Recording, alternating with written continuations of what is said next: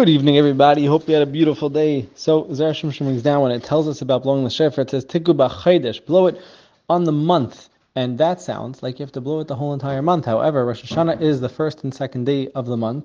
And this year it's Shabbos. We're only blowing shofar one day out of the whole month. We don't, we're not Tiku b'chaydesh, we're not blowing it the entire month. So why does it say b'chaydesh in the month meaning more the whole month than a single day,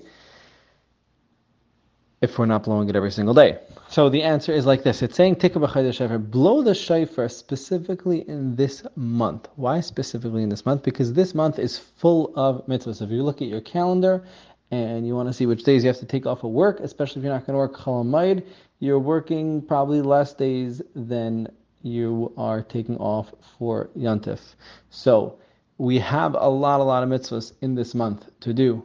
We have Sukkah, Arba Minim.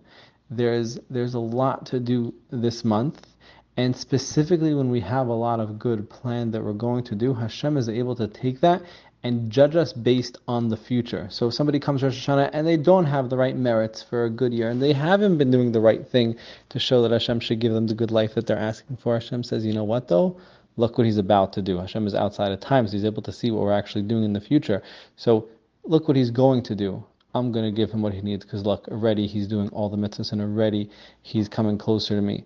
And that just emphasizes what we said yesterday that Hashem wants to give us kindness and wants to judge us with kindness. We should be zeichet to realize that and have a loving and kind relationship with Him. Everyone should have all the brachas from Everybody should have a beautiful night.